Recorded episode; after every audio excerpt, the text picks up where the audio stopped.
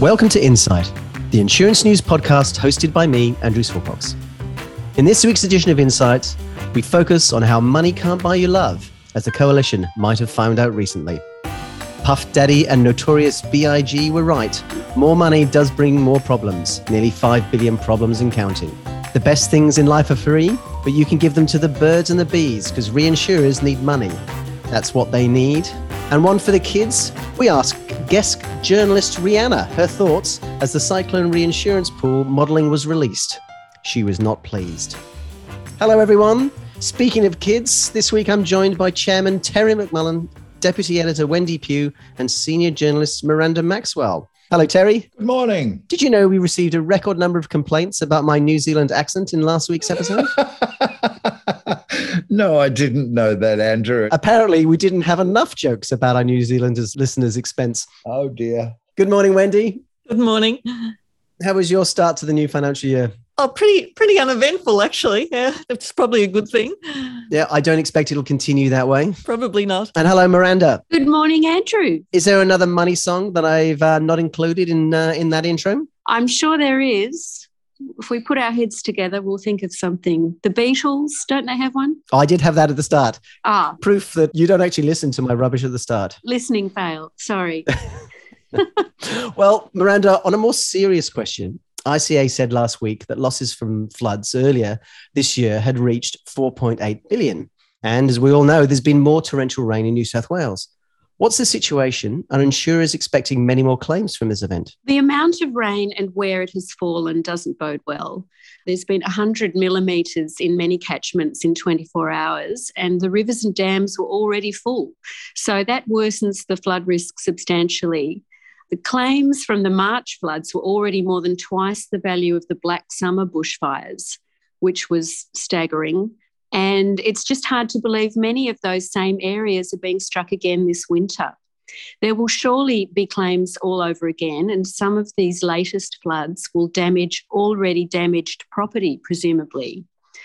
At this stage, the Insurance Council is only saying insurers are working with customers if their property is being repaired from previous extreme weather events and has been impacted again. But the Emergency Management Minister is saying some homes that escaped previous floods may be hit this time, and emergency government funding has been granted.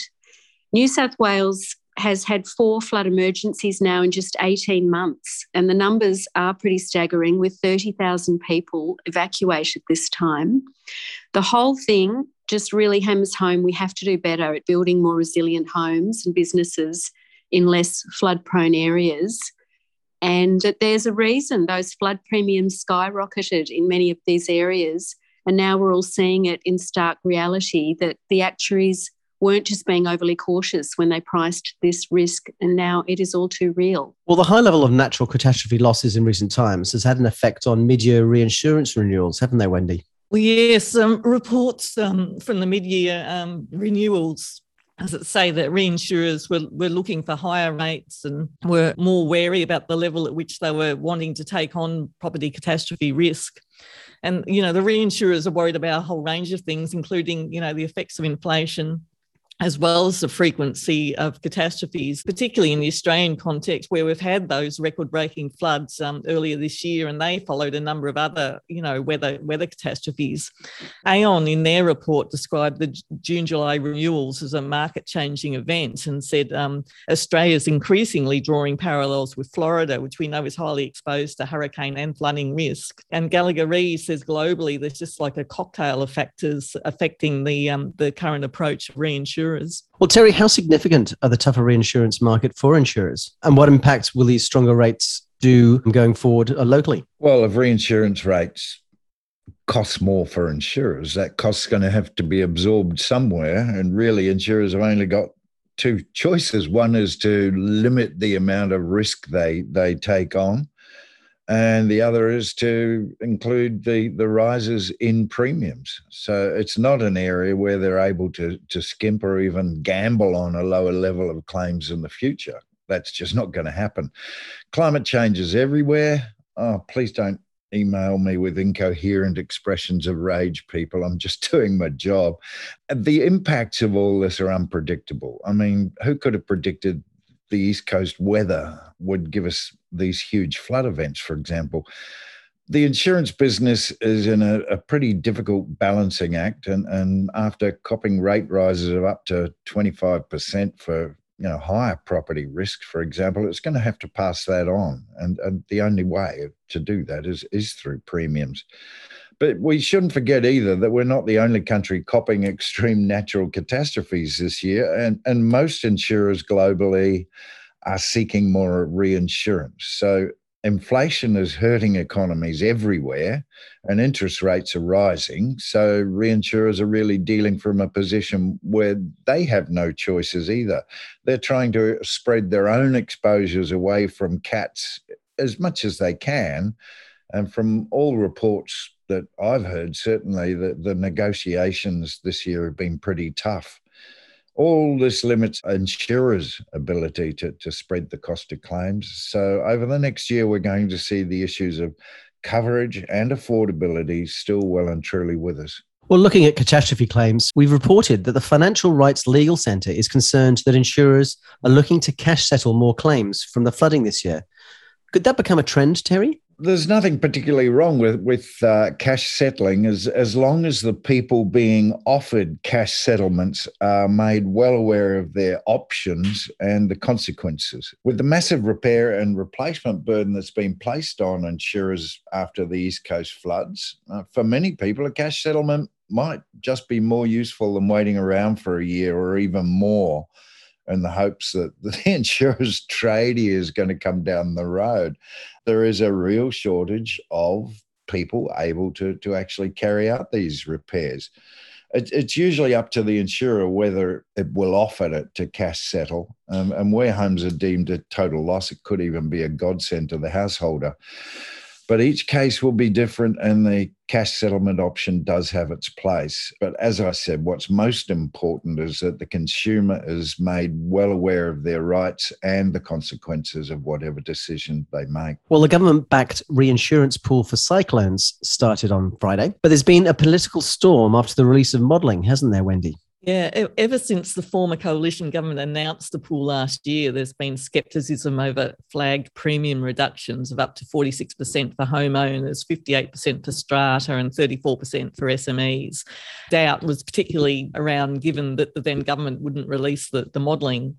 So the Labor government, um, which has been calling for more transparency, last week released a report by Finity, which suggests average savings to Northern Australians are more likely to be around a, a 15 to 20% range. Uh, and Labor says the former government was being deceptive. And coalition MPs have come back and said, well, they were always up to figures based on advice provided at the time.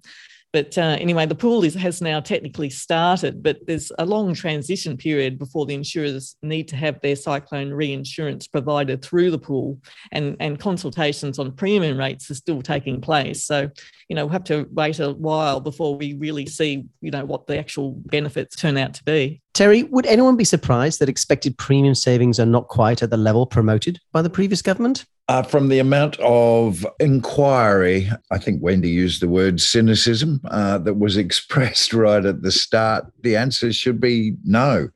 The thing that was holding this all together certainly wasn't uh, anything that Scott Morrison was promising. It was the fact that this was meant to be based on Treasury modelling, which carries with it some prestige. You know, the reality is is entirely different, and I think we're hearing a lot of semantics now from from the Liberal Party about well, we were talking about up to.